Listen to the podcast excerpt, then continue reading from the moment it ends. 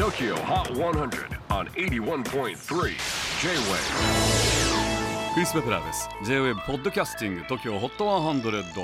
えーここでは今週チャートにしている曲の中からおすすめの一曲をチェックしていきます。今日ピックアップするのは88位に初登場 David Worthless 2005年生まれの17歳というデイビッド。本格的に音楽をやる前は人気ゲームフォートナイトにハマっていて彼が動画サイトに投稿した実況配信にはなんと6万人のフォロワーがいたそうなんです。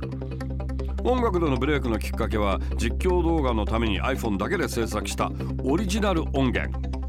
これが TikTok でバズったことでデビューの道が開けとうとうフジロックでの初来日が決定しました。デイビッド・フジロック出演日は7月29日土曜日となっています。